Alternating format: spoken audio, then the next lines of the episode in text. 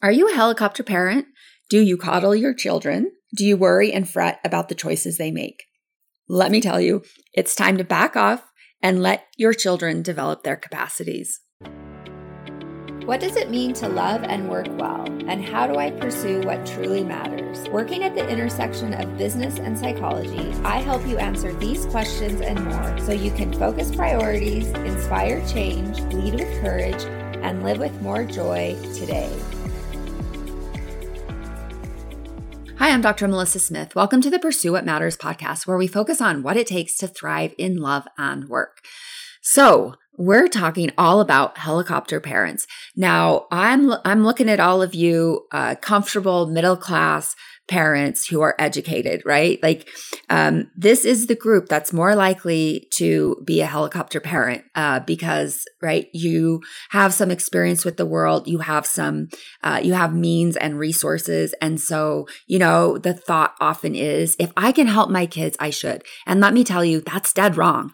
Uh, you do your children a major disservice if you are always helicoptering in or paving the way from for them. And so, you know, if if any of this rings true, it's okay. Be compassionate, but let's really understand uh, the dangers of helicopter parenting and how you can really help your children grow in uh, capacity and in resilience without undermining them. So that's really what we're talking about today.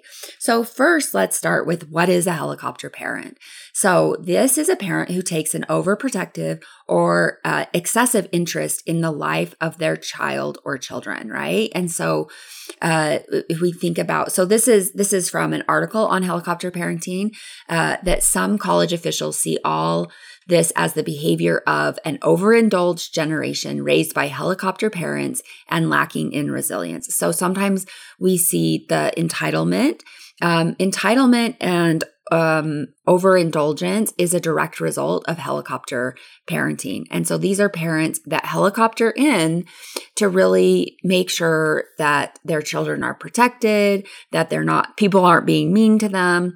Um, and they fail to realize and recognize that it is in facing challenges and learning to make decisions for ourselves that we actually develop self esteem, that we develop self efficacy, that we develop a belief in ourselves that we can do hard things, which is the path to resilience. And so uh, in 1969, Dr. Haim Ginott's book, Parents and Teenagers, um, talked about talked about this term helicopter parents um, and talked about teens who said their parents would hover over them like a helicopter and so, you know, it became a dictionary entry in 2011. And maybe you've heard similar terms, which include lawnmower parenting, cosseting parents. So cosseting your, your your kids or bulldoze parenting. We'll talk a little bit more about that one later. But helicopter parenting really refers to a style of parents who are over focused on their children. Um, and it can be a real problem. So this is from Carolyn Daitch, uh, who is the director for the treatment of anxiety disorders near Detroit. And here's the thing.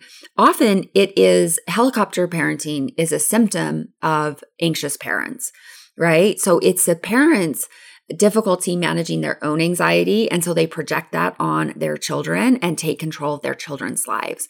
And it can certainly feed anxiety in children, but it can also feed a lot of annoyance. And so, a little bit more on these parents. So, they typically take too much responsibility for their children's experiences and specifically their successes or failures. Uh, and this is a big deal because one of the most important paths to well being is our ability and willingness to take on responsibility. And so, if parents, well intended as they may be, are taking too much responsibility for their children, their children are not developing opportunities to take responsibility in their own lives. And then they feel incapable. They feel scared about the world. And in that way, it can really breed anxiety in children. So, um, so another way to think about helicopter parenting is it's over parenting. So it means being involved in a child's life in a way that is over controlling, over protecting, and over perfecting in a way that is in excess of responsible parenting. So of course we have responsible parenting. And uh, the best way to think about helicopter parenting is it's over parenting. So you're doing way too much. So now let's talk about some of the consequences of helicopter parenting because there are significant consequences of this. So, in our children, what happens? There's a lack of confidence and self efficacy because anytime things get challenging, mom or dad helicopter in and solve the problem.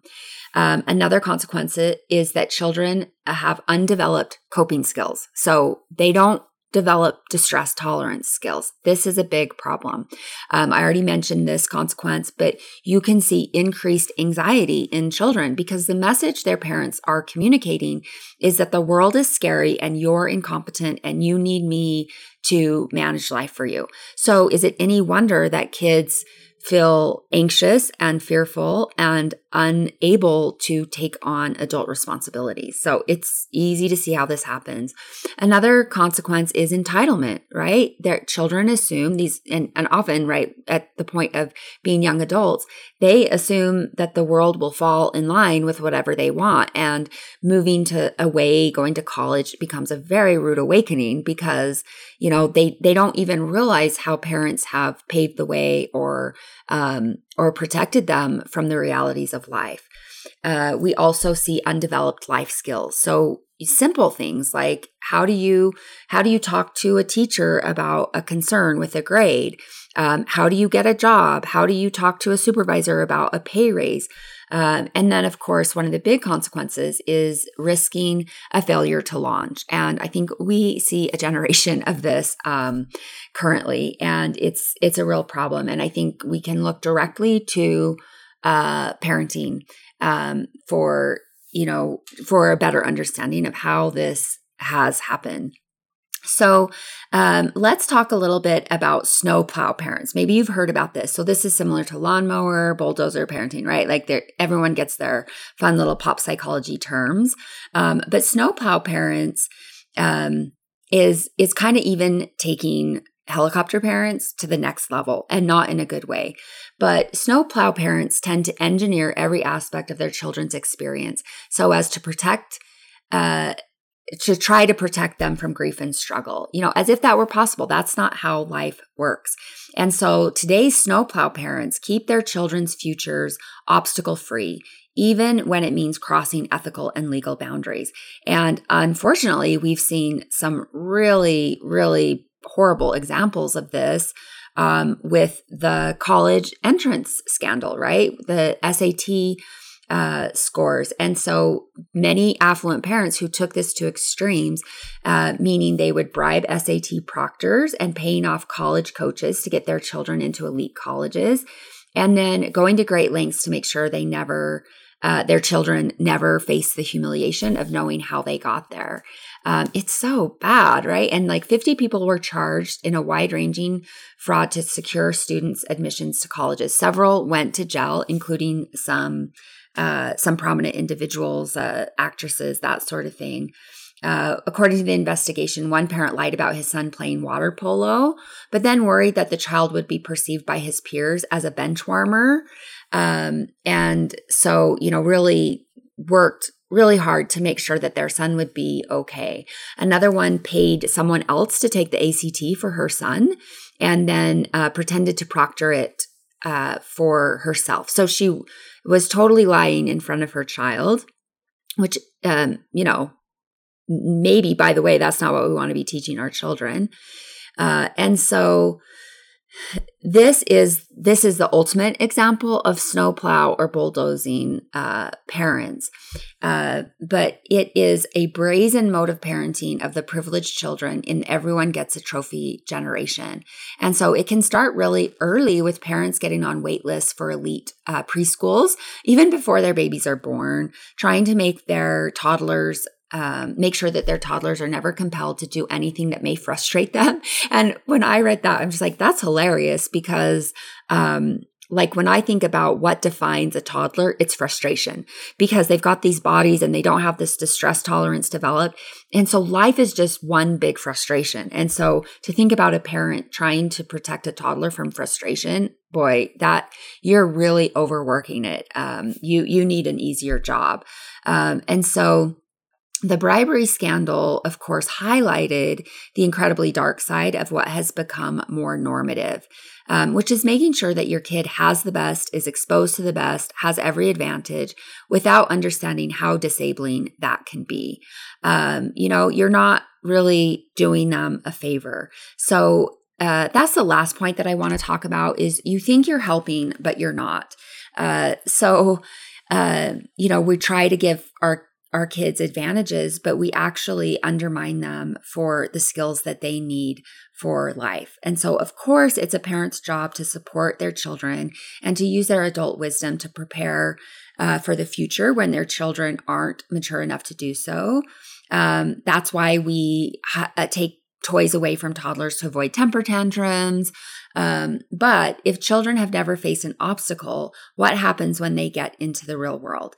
And in a word, uh, the the answer is they flounder, right? Um, they they can't be successful. They drop out of school. They just they waste their parents' time and money. And so the root cause, according to one former dean of a of Stanford, said that the root cause was parents who had never let their children make mistakes or face challenges. And so, of course, snowplow parents have it backwards. The point and this is really the take home point for each of us. The point is to prepare the kid for the road instead of preparing the road for the kid. So, good parenting is helping your uh, children to to be equipped with the distress tolerance skills, with the capabilities and the problem solving to be able to face the challenges of the road of life, uh, not to prepare the road for uh, the kid. And so, you know, if you don't take anything else um, away from this podcast, that's really the message. And so, you know, the, I don't want anyone to feel badly about their parenting, but I think it can bring in a little bit of awareness to be able to ask yourself in these moments um, Am I helping my child? Um, or am I protecting them? And of course, Brene Brown has taught um, that kids develop hope in struggle. Now, that sounds really contradictory, but it's absolutely true. We develop our capacities and our self efficacy and um, our sense of worth and self esteem as we take on struggles. And I think most of us can relate to that. We can think about the times in our lives where we have learned the most it's always in struggle. It's never on the easy road. And so um, we want to convey to our children that we know that they can cope with those challenges and that we have confidence in their ability to do that. We don't want to protect them from those challenges. And here's the other thing like, as if we could, you can't because when you might protect them when they're at home, but then you make it, you make it 10 times harder for them when they get into the real world where people will not coddle them the way you have. And so head on over to my website to check out the show notes with the resources for this episode uh, at www.drmelissasmith.com forward slash 240 dash helicopter parent. Um, and of course, on Instagram, I'm going to have more resources related to this podcast. So I'd love to connect with you there at Dr. Melissa Smith. And if you're so inclined, I'd love it if you gave the podcast a five star review on podcast or on Apple Podcast or Spotify. It helps other people find the podcast and also gives me great feedback about uh, what's working for you. So uh, in the meantime, I'm Dr. Melissa Smith. Remember, love and work, work and love. That's all there is. Until next time. Take good care.